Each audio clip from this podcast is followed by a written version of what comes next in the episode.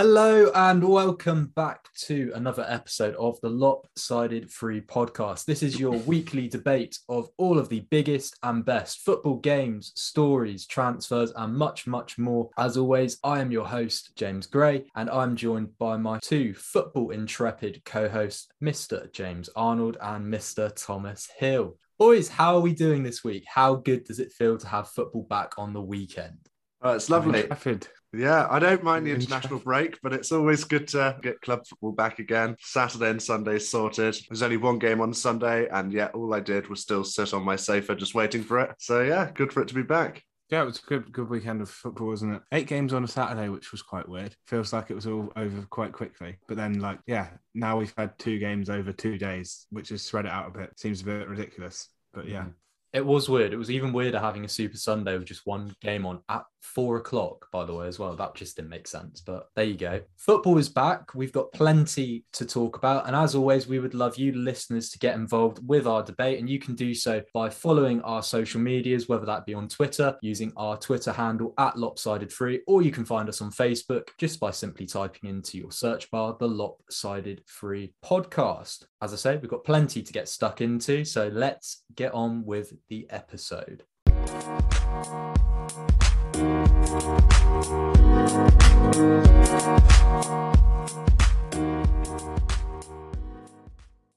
And there's probably no better place to get started than a certain Cristiano Ronaldo's debut on Saturday, Manchester United versus Newcastle. Of course, it couldn't have went any other way. He scored two goals on his debut. 36 years old. They were all writing, well, they weren't, but there were some that were writing him off. He scored twice on his debut, as I said. Fantastic performance all round from not just Ronaldo, but the team. Don't want to big it up too much because it is still very early days, but what did you both think of CR7's debut, but also the result in general?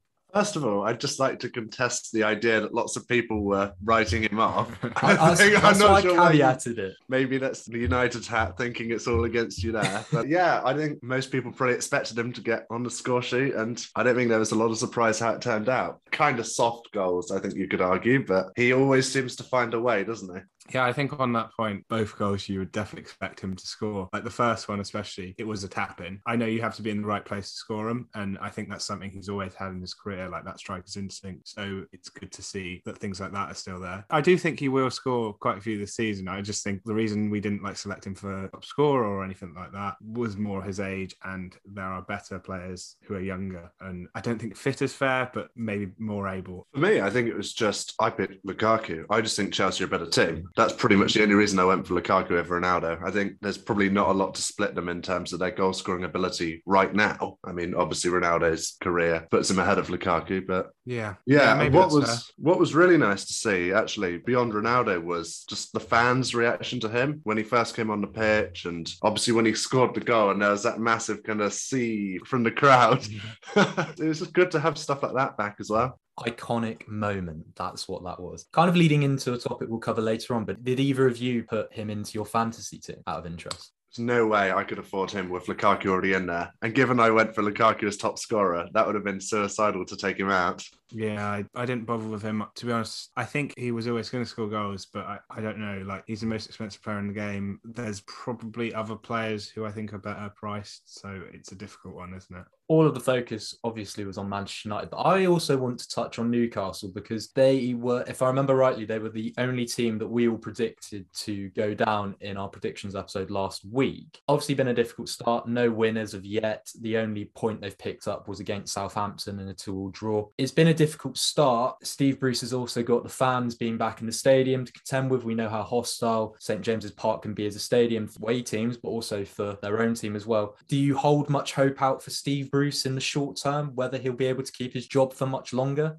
No, not at all. I think he has had it against him because I think, like Mike Ashley, especially this season, like the investment in that team was virtually non-existent. Like other than Joe Willock, they haven't really brought anybody in. It was always going to be a hard job at Newcastle. I think he's done quite a good job overall. To be fair, I just think it's a case of time's running out now, and the team just isn't good enough. And I think that's all it is. I think at their best, they've got enough firepower to stay up. But obviously, Wilson's injured at the moment. He's out for a little while. And I think Arnold mentioned it in one of the other podcasts. Some of their other attackers do have slightly sketchy injury records. I think a lot's going to depend on them. I'm not a huge fan of Steve Bruce as a manager, but I do kind of agree with Arnold. I don't think he's done a terrible job. I think the lack of spending is definitely a lot more to blame than he is for Newcastle's failures. No, definitely. One of the leading lines going into this game on the weekend was the fact that it was being played at three o'clock on a Saturday. And that kind of brought about, again, this debate surrounding the blackout of 3 p.m. fixtures in England and Scotland. It's for anyone that doesn't know, it's a UEFA statute which basically uh, allows any association in Europe to decide for two and a half hours on Saturday or Sunday during which transmission of football they essentially want to block broadcast of. So for England and Scotland, they obviously choose between 2.45 and 5.15 on Saturday afternoon slash early evening. For anyone wants to sort of find out a bit more about it, it is quite a dense topic. I very much recommend there's a very good Twitter thread written by a gentleman called Dale Johnson, who's of ESPN. If you want to check out a bit more of that, I'll leave a link to it. But it's one of those things I think because of the nature of English football and particularly the English football pyramid, it's been in place really since broadcasters have been able to televised football. And I guess the main argument for why it is still in place even today is that it's there to protect football attendances throughout the football pyramid rather than at the top elite level of the Premier League. So you're talking about, say, League One, League Two, going lower to the conference, and even, say, for example, the Southern League and the Midlands League. What do you two think about it? Do you think it's outdated? Do you think it's something that actually is there to preserve, so as I say, the attendances of these lower league clubs?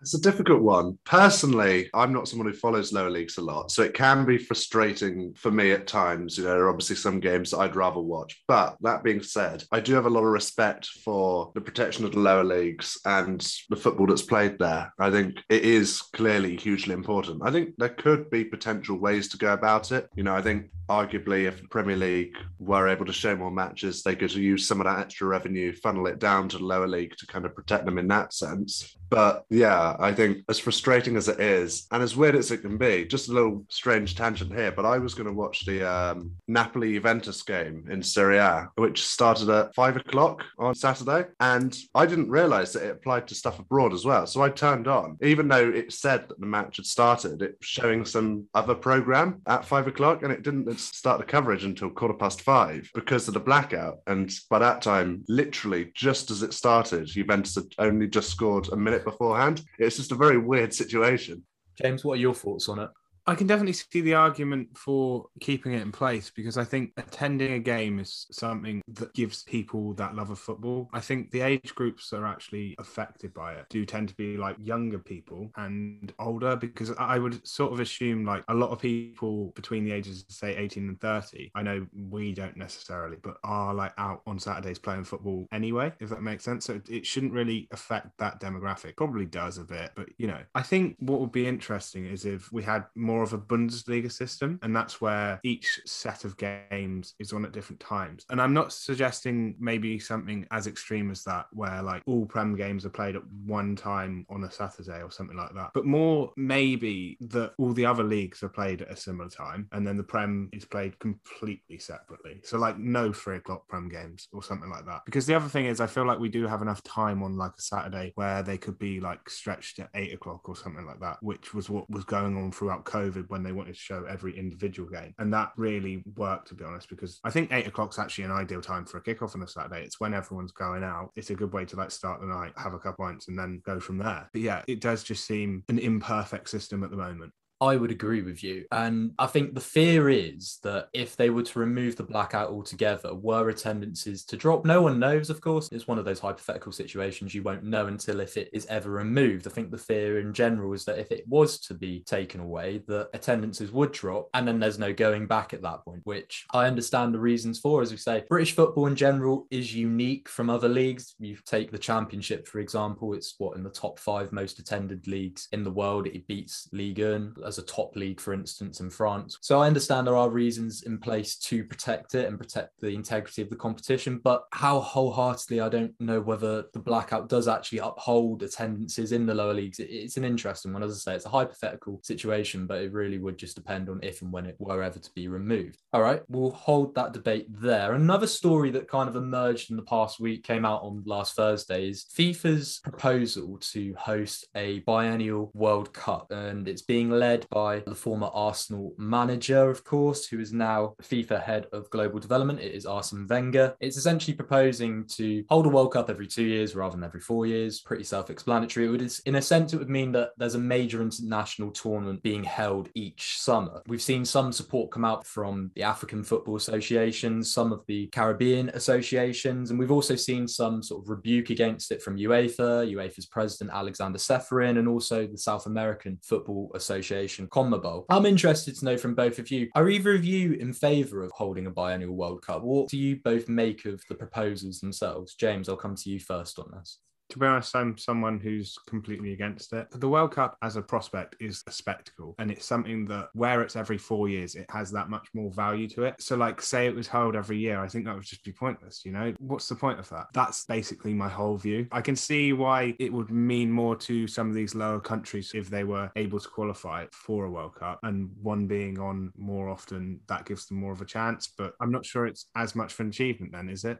I think I'd contest whether it does even really give them more of a chance. I mean, they're not changing the qualification format. If anything, and I wouldn't agree with this idea either, but expanding the World Cup further would give them more of a chance of qualifying than just doing it more often. I mean, we've already had over 20 World Cups, and some of these countries have never even come close to qualifying. I don't think holding it more frequently is going to give the likes of India or Namibia or someone like that a greater chance of qualifying than they usually do. It's interesting. I am also strongly against the ideas. And I think having read a couple of articles on it, all of the reasons they've given in terms of potential pros of doing it more frequently, so giving chances to smaller nations and protecting players and making matches more meaningful, all of them, in my opinion, do the complete opposite. They make things absolutely worse. They talk about making games more meaningful, but by doing it more often, surely that makes it much less meaningful. And again, if they're adding in extra matches with lesser quality teams in these tournaments, I mean, we already know that they're expanding it to 48 teams. Is it really more meaningful to play a World Cup match against Burkina Faso than it is to play qualifiers hmm. against European nations? And also, in terms of exposure, I know for the next World Cup 2026, it's going to be 48 teams, 16 groups of three. Some of these small teams, they play two matches, they're inevitably going to be eliminated and they go home. So they'd be much better served, in my opinion, playing more in their own regional tournaments where they've actually got a chance of having some success. I think it's much more important to do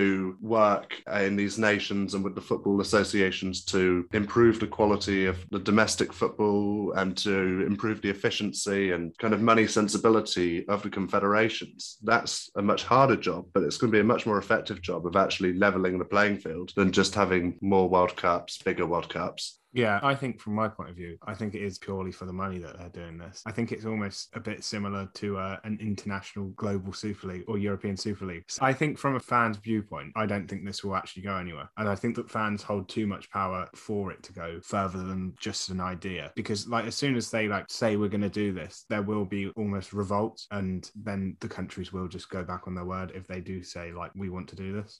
Yeah, just quickly, one thing, one of the proposals I did somewhat like was the idea of having kind of less windows, but bigger windows for the international breaks in order to play a larger number of qualifiers. So maybe you only have two international breaks in which to do the whole qualifying section or something, condense it down a bit. But it does probably mean less traveling overall for the players. It's not every month having to go out to the international team and being dragged away and breaking up the club season. So I could potentially get on board with the idea of that, but you don't need to add an extra World Cup in and an extra tournament here and there. Just allow it to keep going as it is. As Arnold says, I think it's pretty much all for the extra money. But I think that idea is one that could potentially be good for the players' well-being. I believe the proposal actually says, and I agree with what you've just said there as well, Tom. It's taking away the international breaks we have throughout the season and condensing it all into one window. They're saying sort of in October time, so less qualifying games, but they're all played within that particular month. And then there is no, as we've just recently, a September international break in October, November, and then one in March. So I could get behind that. I mean, taking on board everything you've both just said there, I'm going to play devil's advocate for a brief second. And let's say, for instance, yeah, you are doing it for the money, but you're doing it for the money because increased exposure, increased participation in these tournaments gives you greater prize money, which then means that you're going to be able to invest it back into your leagues, back into the infrastructure of these countries to help improve your own domestic game, etc. Of course, Europe and South America are going to oppose it. And by all accounts, yeah, the proposals are probably going to get hit back because those are the two continents that hold most of the power with regards to football. But how can we ever expect other continents, other countries, areas of the world to improve and be able to ultimately challenge some of these sort of superpowers in football unless something does change? Maybe this is the right way, maybe it isn't. I'm, as I say, I'm just playing devil's advocate here.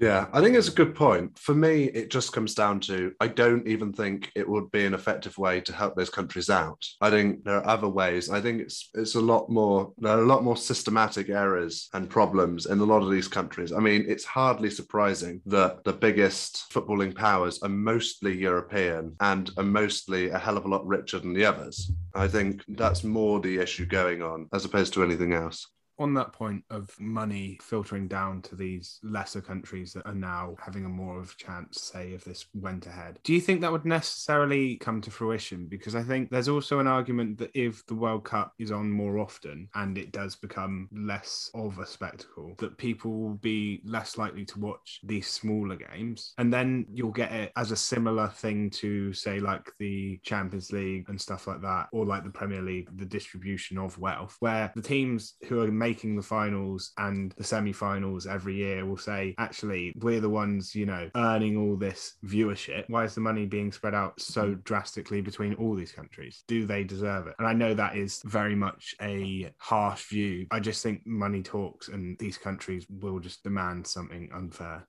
I agree, absolutely. I think in the World Cup, clearly some matches are more interesting on face value than others, but I, a lot of people are willing to tune into even the very smallest matches in the World Cup because it comes around so infrequently. You see teams that you never really see. So it's interesting to kind of tune in and see something a bit different. Whereas if you did it every two years or whatever it is, and you're having more and more teams every time, it kind of, you know, are you going to tune in every couple of years to watch the likes of Australia and Tunisia and that in the same way that you would if it's only every four years. I don't think so. I kind of agree. I think you would get it with the Champions League. No one particularly tunes in to the smallest matches in the Champions League. They more tune in for the bigger clubs. And I think it would be the same with a more frequent World Cup. The only thing I would say is I would assume that regardless of attendances to those games, those countries would expect the broadcasting revenue to be substantial, significant enough to justify holding a tournament more often than every four years. I think the way football's going, it's only getting bigger and better, isn't it? So the prize money ultimately, regardless of, I don't know, if it's Panama versus Ethiopia, let's say, for example, regardless of if 100 people or 50,000 people turn up to it, they'll still be expecting a significant amount of money off from it because it's the World Cup and because of the broadcast interest on a global scale. It's a very deep topic to get into. I think we've done quite well there. So we'll park that for one moment. As I said at the start of the episode, anyone wants to get involved, please do so on our social medias. I'm sure we've given some opinions there that some of you will be disagreeing with. So please do get involved where possible. We're now going to move on to other headlines that occurred across the weekend in the Premier League. And there's probably no better place to start after the United game, really, than Crystal Palace versus Tottenham. In interesting dynamic going into the game. Crystal Palace went into the weekend without a win. Spurs were top of the league. Nuno had just been nominated manager of the month. And as we so often see, the curse of the manager of the month strikes. Odsonne Edouard got two goals on his debut, fastest ever debut goal scorer in Premier League history with a goal in 28 seconds. Zaha, Conor Gallagher were also both very impressive again. I don't want to big you up, Tom, but Mystic hmm. Tom, well, you know, you said in the previous episode they had the best transfer window. What's going on?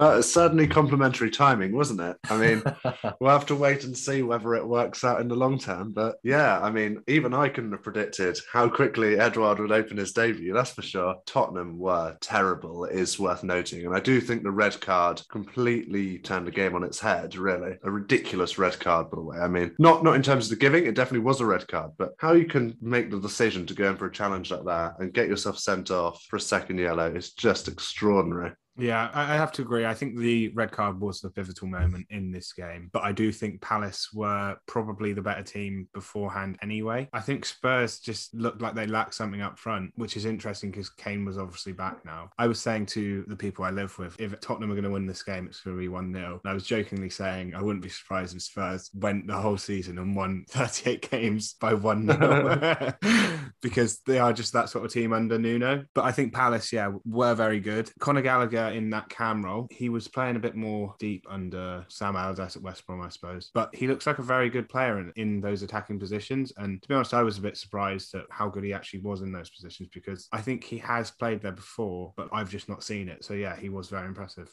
What are we both? I know it's early days, but what are we both saying is the ceiling for Palace this year? Obviously, at the start of the season, everyone was concerned about the inexperience of Vieira, a lot of new players, a lot of young players being brought into the squad. But the signs at the moment seem to be that they're settling in reasonably well. Obviously, a heck of a long way to go until the end of the season. But what do we think could be the ceiling for Palace in terms of what they can achieve this year? James? I think they're one of these teams where they have quite a high ceiling, but they also have quite a, a, low floor, if that makes sense. So, whereas like Newcastle, Southampton, I wouldn't expect them to get much above 15th or somewhere like that. I think Palace could easily get 11th, 12th, but I also think they could, if things went wrong, get 19th or 18th. So, it, is, yeah, it, it's a difficult one. Yeah, I think 11th, 12th is probably a pretty fair ceiling for Palace in the best case scenario. I'd expect them to finish around 14th, 15th kind of position, which I think wouldn't be terrible for Vieira's first season. Moving on from that, then we come to I say this tongue in cheek, a relegation battle game kind of hmm. on the weekend. Arsenal versus Norwich. Arsenal fans, please take that with jest. We've made some remarks in our past episodes. We were only joking. Don't take anything too seriously. But anyway, Arsenal won 1 0 against Norwich. It probably wasn't as convincing as what I was expecting anyway, in so many respects. I think Norwich, in all fairness to them, in the games that they've played so far this season, have showed that they're certainly not going to be as much of a pushover as what they were two years ago when they first came up. Got the goal for Aubameyang. What did you think of the game from a Norwich point of view, Tom? It was another one where I didn't think the game was terrible. It's, it's a bit of a weird one. Obviously, Arsenal aren't quite the same level as Liverpool and City, so we weren't expecting them to get blown away in quite the same way, and they didn't. But I think the trouble for Norwich, even looking forward now, is they've got Watford at home next. They're still pointless. Watford, I think, have three points at the moment. Norwich really probably have to win that, and certainly they can't afford to lose it. They've obviously been unlucky with the kind of scheduling so far of the matches. You know, they've had four four hard games at the start of the season. On paper, you wouldn't expect them to really take anything from any of those. But now they come into what is you know four games into the season, a relegation crunch match for them already against Watford. I think the pressure is going to be huge on next weekend. I think it's fair to say with regards to Arsenal, it was a huge win for the club, huge win obviously for Mikel Arteta as well. They've got quite a favourable run of fixtures coming up over the next sort of seven, eight games. How important is it, James, that they make these games count and they turn them into points? Yeah, 100%. They need European football next season. Otherwise, I think they're just going to go further and further backwards. Certainly, they've got the players to win these games. And I think it's fair to say they have the squad capable of finishing sixth. I don't think maybe further than that, but sixth they could definitely do. The thing is, I don't think they were that convincing again against a Norwich team who they should really be beating. And I think that's going to be the problem. A couple players did stand out. Partey, when he came on, looked very good. And I think if they can get him into the team regularly, then they will be a lot better off. But it's just the same old story with Arsenal at the moment. And I think that's why there is worries around how well they are going to do.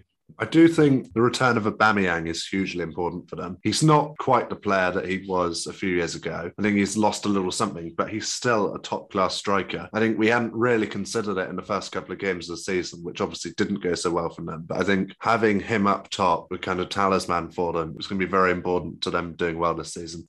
Obviously, one of the bigger criticisms of Arsenal at the start of the season has been defence. On Saturday, we saw pretty much a new defence altogether. We saw Tomiyasu make his debut. Kieran Tierney started alongside Ben White and Gabriel Magalhaes. What do you think of that defence? Do you think that's something that they could build on and create a solid base off moving forward?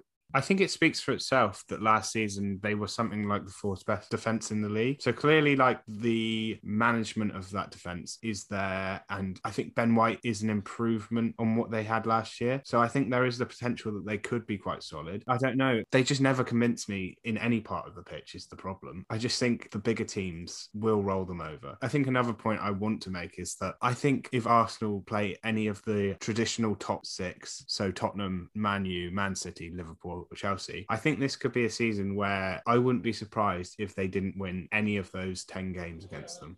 It's an interesting one with Arsenal's defence. I like all of those players individually, but it's just when it comes together, they're all very young. I think they're all under 25. I wouldn't call Leno a really commanding goalkeeper behind them, and they've obviously had problems in the midfield in front of it as well. I think when Xhaka's not in there, there's a real lack of leadership, and even then, he can be a bit temperamental at times. So I think it's just the defence coming together there. We've obviously criticised Arsenal before for buying young, but not really having any established pros to pull it all together. So that's going to be the question this season. On, on Leno, obviously Ramsdale did start at the weekend as well. Does mm. that have some implications for the future? Depends on who the Arsenal fan is that you ask, I think. I think that goes back to the amount of money that they paid for him originally from Sheffield United. Anyway, moving on, Liverpool had what turned out to be quite a comfortable afternoon at Elland Road yesterday. They beat Leeds 3 0. Obviously, the game was marred slightly by the injury, the significant injury to Harvey Elliott, who it turns out has dislocated his ankle. He's due to have surgery on it later this week. He's had a good couple of games at the start of the season, Tom. I mean, how big a miss do you think he could be? You've got the options to back him up, but he did look like he was really settling into a good run of form. Yeah, it's a real shame. I mean, obviously, I don't think it's a disaster for Liverpool. They, you know, he's kind of new addition to the squad. So it's not like they're losing out on something that they were reliant on beforehand. That being said, he did provide something a bit different. And also, just on a personal level for him, having just broke into Liverpool team, and we don't know how long he's going to be out for, that could be a huge setback for him. I really hope he comes back strong from it because we've seen not just of Liverpool, but with other teams as well, where for young players getting injured so early on in their careers at a big club, it can be very hard to get back in and get going again afterwards. Someone like Danny Ings, I remember at Liverpool, I thought looked quite promising, got himself injured, ne- never worked out after that. So hopefully it works out a bit better for Harvey Elliott. You predicted them to win the league this year, James. They've had a great start to the season. What did you make of Liverpool's performance against Leeds yesterday? It was utterly dominant, to be honest, wasn't it? They didn't look like losing or drawing that game at any point. And if anything, they should have won by more. I think Mane, honestly, he could have had five or six that game. The amount of chances he wasted was unbelievable. Yeah, certainly the Harvey Elliott incident did put a bit of a downer on it from a Liverpool's fans' perspective, but they've definitely got the options to cover that position. Maybe Curtis Jones could have another run in the team. I was a bit shocked by the scenes on TV when it happened. I thought he'd broken his ankle, and I think it's quite lucky that he's only dislocated it, which is still a terrible injury, but you know, a break is something you don't tend to do well when you come back from it. I want to know what your thoughts are on the red card because I think personally, whilst it was a dangerous challenge, I think it was just a bit unfortunate. One of those where maybe yellow is fair. I think it's difficult to judge because we didn't get to see any replays for obvious reasons. On first glance, I thought it obviously ended badly, but it didn't look like a ridiculously dangerous challenge going into it. Certainly, if the injury hadn't have happened, even with him getting the ball, I know that isn't really the be all and end all for referees nowadays. It didn't look like more than the yellow to me, with the caveat that we only got to see it once. I think for me, it didn't look like a red card at all. The obvious comparison to make is who was it? Heung-min Son? Was it Heung-min Son? And Andre Gomes. Yeah. I, I knew you were going to make that comparison. That's the one that was in my head, weirdly enough. Yeah, similar incident, wasn't it? And I think it's exactly the same injury. I think he dislocated his ankle and potentially also broke something else, but no malice in the challenge. I think Struijk was quite unlucky. I think it's one of those things in football where if it leads to a broken leg, it leads to a broken ankle. It's almost immediately deemed to be a red card challenge because you do just think, well, surely if it's led to that kind of injury, it's got to be dangerous, right? It's difficult though because where do you draw the line on that? For example, if two players go up for a header, Hmm. they both kind of fall. One falls on the other guy, and I don't know in an awkward angle and breaks his leg or breaks whatever. I mean, that's clearly completely unintentional. So where does it kind of become you've done something dangerous that puts the player's safety at risk, and where does it become where it's a complete accident? You slipped on the turf, or it was just a really like one in a million unfortunate angle. I think that's if anything the kind of the flip side to that argument. Yeah, I I think Tom's completely right with that, to be honest, because I think in normal life you could do something by accident and hurt someone. That doesn't mean you've you've intended to hurt someone or something like that. But also, like, I don't want to see the game become something where everyone's avoiding going into these tackles and having a bit of aggression to their play just because they don't want to injure each other. I don't want to see players injuring each other, but equally, it's just a completely different game if everyone's Mm. just It is an occupational hazard to a point. I mean, Struijk wasn't completely innocent because he does kind of come in from behind on Elliott and kind of hurts his leg round a bit. You can argue you can't tackle players from behind, and that's just a fact, even if you get the ball. But it does kind of get to a point where it's like, well, can you not slide tackle at all anymore? I mean, if you, yeah, if you slide in, obviously you don't have to go two feet off the ground. You don't have to, to necessarily bring two legs in or go over the ball or what have you. But it does get to a point where it's like, oh, well, you know, can you not slide tackle at all now? If you touch the player kind of in any way, is that increasing the risk of, of leading to injury? It's just a very fine line. It's very subjective, I think, is the problem. It does kind of just come down to consequence. Because sometimes you see pretty horrendous swings and they don't they don't make contacts, they don't injure the player and what have you, and they kind of get away with it. And then you see a complete accident, like the, a Son Heung-min one in particular, and they they get sent off for it. I know, I, well, I think that got rescinded in the end, but still. Yeah, it's one of those. And you raise a good point there, Tom, because I think serious injuries can occur in football completely by accident. I mean, it's a bit of a weird example to use, but you go back to last season, David Luiz and Raul Jimenez go up and head the same ball. Obviously, David Luiz has no intention of injuring, fracturing Raul Jimenez's skull, but it ends up happening. But it's not a red card. They've both gone to head the ball, if you know what I mean. I know that's a weird example to use, but uh, what I'm trying to get is, as I say, severe injuries can occur in football without there necessarily needing to be some form of punishment. Wrongdoing, yeah. Exactly, with regards to a red card situation. Chelsea also won 3 0 at the weekend. Probably a less convincing performance, I think it's fair to say, against Aston Villa, considering the number of chances that Aston Villa had. But they got the job done again against one of the sort of better, lower to mid table teams in the league. What did we make of their performance? To be honest, I want to pick one player out and say they had a fantastic game, and that's Eduard Mendy. Obviously signed last season, and a lot of people didn't really know who he was. I knew of him, but it wasn't any detail really. He's been fantastic since he's come into them, and on Saturday against Villa, he had another fantastic game and made a few goal preventing saves. He's certainly proving his value. Obviously, UEFA goalkeeper of the year. I think what's quite striking so far, not just on the Chelsea game, but the games in general so far this season, is how I mean, we talked about it at the start of the season in our predictions, but how far ahead these teams look compared to the rest of the league. Chelsea didn't play well, and Villa pulled out quite a good performance. Mendy obviously made some good saves, but like I still don't ever really feel like there was a lot of doubt that Chelsea were going to win that game. And you go back to Liverpool one, they were completely dominant there. United, Newcastle are a lesser opposition compared to some of those other opponents, but they completely blew them away. As I say, yeah, Chelsea were not at all at the races, but they had a keeper who pulled out some excellent stops, and you see the quality of Lukaku. I think Kovacic as well. The commentators obviously pointed it out a lot in the match, but he had an absolutely fantastic game. That individual quality is really bringing those teams through now, and I think it's a little worrying in some ways how easy that top four might just pull away from everyone else this season a good point to make, actually. I think this season more than ever, you're going to see the league decided between those games, between the sort of top four, top five teams, and who can emerge victorious more often than not in them. Some of the other games, we'll just go over them very quickly that occurred over the weekend. Wolves finally got off the mark with their first win, 2 0 away at Watford. Seemed to miss a lot of chances again, but they got the luck through the own goal. Francisco Trincao had another good game. What do we think of Wolves? Because they are an interesting team in the sense that they've got quite a good mix of of, of established international players. I guess, again, similar to what we were saying earlier about Palace, what do we think the ceiling is for them this year in terms of if they can get that consistency together, what can they achieve? It's interesting. For me, I think it's changed a lot in the last couple of weeks. I wasn't really that optimistic about Wolves at the start of the season. They obviously didn't have a brilliant start, but particularly this week, I thought the attacking trio of Trincao, Traore, and Jimenez looked really, really good. I mean, Jimenez, before he had that horrible injury last season, was one of the best strikers in the league. And I think there are a couple of moments this weekend where he looked right back to his best. Trincao, I agree, he had a really, really good game. Definitely one of the best young players at the start of this season. And I mean, Traore can be a bit rough around the edges, can't he? But he's just such a such a weapon when he gets going with the ball. And I think they, they have a really solid base, and they've had a really solid base for quite a while. I think defensively, there's not a lot of standout names, but they are quite a solid team. I think they've obviously got a new manager, but the team shape and structure and the way they go about things has stayed pretty similar through a relatively consistent appointment in manager. I think they could have quite a good footing to actually do reasonably well this season, maybe push back into the top half.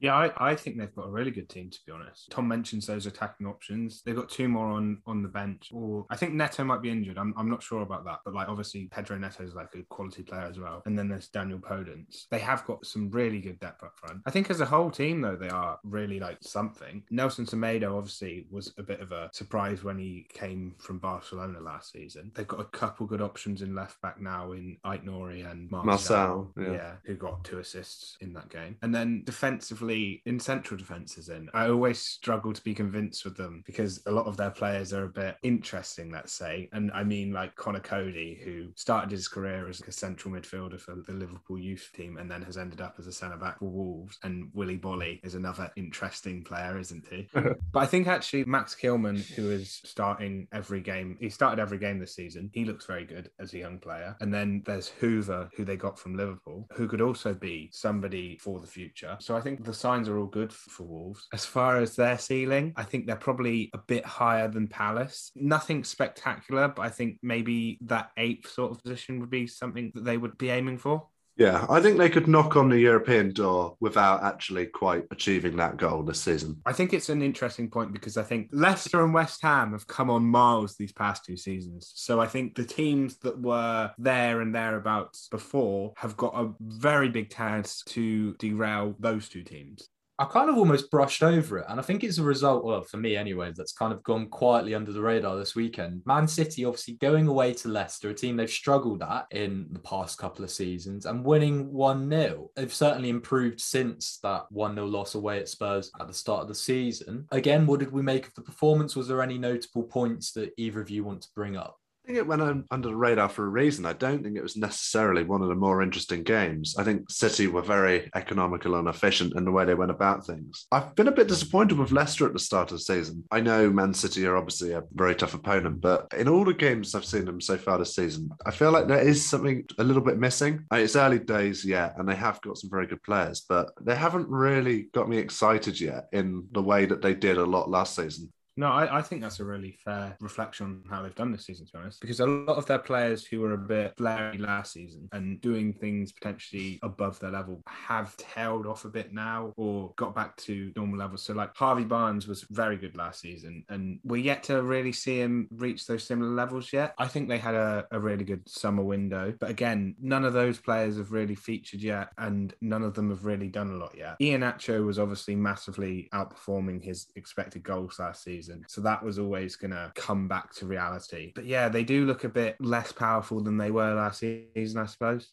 I do think it's a fair point with signings, and I think that's a very much a case of it being early doors. They've made a few on paper quite good signings, and they obviously haven't featured a lot yet. I think, as is always the case, it takes a little bit of time to you know have to trust to bring players in, especially when you've got a team of like Leicester who have good players already. I think you know they're understandably taking their time to you know feed these players into the Premier League and let them kind of feel it out first before throwing them in the deep end. Mm. So it could be interesting if some of those get firing, how it might change this season.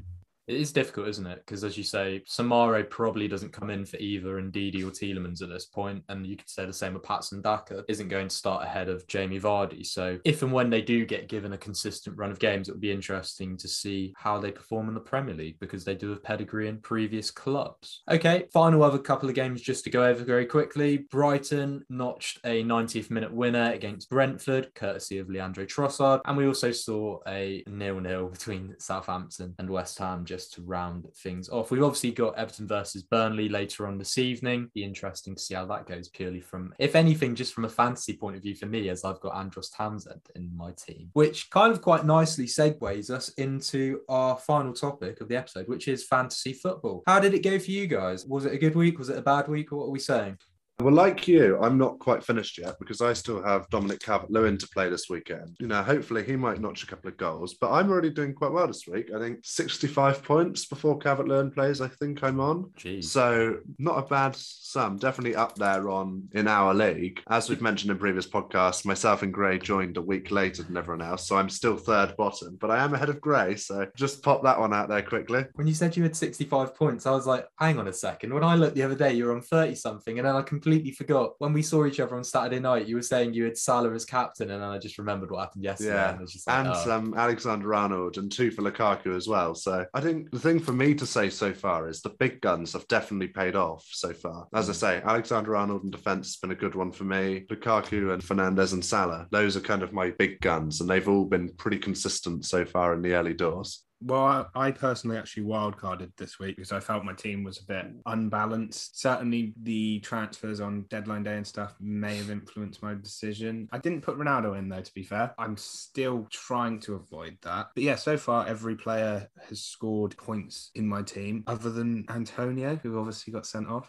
I've got Demarai Gray left to play tonight. Solid week with 63, but nothing spectacular. I think everyone's done pretty well this week. So I've just kept the pace more than anything. I think the one thing I'd say is because of the changes I've made, it should pay off in the weeks to come rather than just now. Did either of you make any? I know you said you'd played your wild card this week, James. Did either of you make any big transfers that paid off in a good way? Well, I haven't made any transfers yet, but I think this week I'm definitely going to. I think for me, the big stick or twist question is Soyuncu. At the start of the season, I thought that should be quite a good one. He's a good quality defender, and Leicester are one of the better teams in the league. So there should be a good number of clean sheets there, but that really hasn't paid off so far. So I think the question is do I kind of have patience and assume that that will come or not? The one I'm going to be forced into, I think, is the fourth defensive position. I've got Amartey, who didn't play this week, or Who doesn't look like he's going to get much game time at the moment. So I need to try and find a budget option because they're not going to give me a lot to play around with once I sell one of those.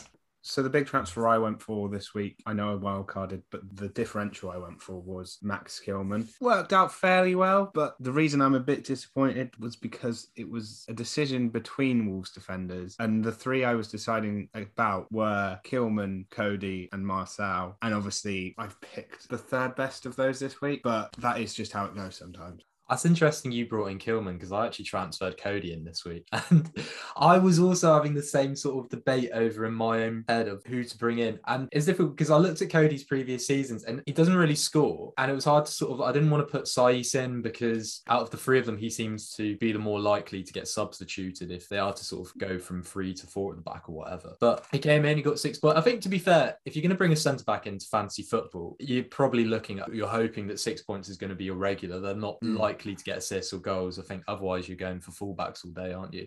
Well, I think the reason I was a bit tentative to go for the fullbacks, to be fair, is because Marçal and Aït-Nouri do hmm. tend to switch, whereas the centre backs at the moment seem a bit nailed on. And then I think Semedo is that 0.5 higher, and he didn't really justify the output output last season, so hmm. I'm not really tempted by him. It's difficult with defenders. What I've tried to do is go for the cheapest one of a decent defence that I think will play consistently. So, for example, my Chelsea defender is Antonio Rudiger. I don't expect him to do a lot. I don't expect him to score goals or assist goals, but Chelsea are going to keep a lot of clean sheets. And he's a relatively, I mean, he's not cheap, cheap, but for Chelsea standards, a relatively cheap option to have in there. And he's going to get just as many clean sheet points as likes of Reece James. Definitely. I've also got Rudiger, but I think Wolves is a good shout if anyone's listening and wants a tip. Wolves are a good shout. They've got quite favourable fixtures coming up. So if you are looking for sort of an easy, I guess Coady and Kilman for that matter. I don't know how much Kilman is. I know Coady's only four and a half million. So if you're looking for quick, easy, clean sheets, Wolves could be your shout over the next couple of game weeks. All right, looking ahead to next week as well, is anyone looking at a potential player they're going to be shipping out at all? Is there anyone, I know you were saying about your defence, Tom, but James, have you got anyone that you're looking at? this week I'm actually going to bank a transfer because I've got I've looked at my 11 already and everyone's got at least a good fixture none of them playing each other all of them potentially could score points I'm sure not all of them will but with Antonio suspended I think it just makes sense to rest this week and then next week we'll make a decision where potentially there could be worse fixtures could be teams playing each other or someone could get injured so it just makes sense from that point of view I think the dilemma I've got is I'm going to get rid of Raheem Sterling. I kind of brought him in at the start of the season thinking that I know. I kind of brought him in at the start of the season thinking, you know what, he had a good Euros. Maybe Pep's, you know, not going to be too harsh and he's not going to switch him out too often. Turns out he started the first, I think he started the first game and then he's been benched ever since. But the dilemma is, I think he's 11.1 million at, or 11 million at this point in time. I would love to have like a Mohamed Salah or Sadio Mane in the team because I don't actually have a Liverpool player in my team at the moment, but I can't afford them. And I don't know who else to go for because if you look at sort of players you can afford, you're probably looking at someone like, I don't know, Heung-min Son or someone of that sort of price range or ilk, really. So I don't know if you two have got any suggestions. I'm I'm all ears. It's difficult to say without looking at the market, if you like, because I obviously don't know how much players are. Oh, don't sit on the fence, Tom. I, do. Um, I think I head, think it's yeah. an interesting one because there's a lot of good higher range players and there's a lot of good lower range players this time. But actually, the mid the mid range ones are the ones that are the really difficult ones to pick. Maybe a Grealish that would be my shout. He's played every game other than the first one, which he came on because he was late into the squad or whatever. But I think he's got a couple of assists already. I don't know if you've got Greenwood or Jota because those would be the other suggestions I'd make for that sort of Hmm. price range. The only other, the only other thing I was going to suggest, depending on what the rest of your team looks like, is you could potentially level down, go for like a Mikhail Antonio or something, and then try and try and upgrade a midfielder. I don't know what your mid, not sure what your midfield looks like, but if you had a kind of decent but not incredible midfielder, you could maybe take one out and try and go for a Fernandes or a Salah or something like that. There's a Maybe, pro- maybe bring Odsonne Edouard in. Who, who knows? That is a shout. Maybe. We'll have to wait and see. I'll let you know next week what I end up doing. But yeah, Sterling does have to go. He's just not doing it for me, you know. And as manager, you got to make these difficult decisions. So we'll wait and see what happens. Anyway, I think that's a good point to end the episode. Thank you, listener, for joining us on this episode of the Lopsided Free podcast. As always, if you want to join the debate, please do so using our social medias, either on Twitter or Facebook. And until next time, stay safe and we will see you then. Bye bye. Right. Right.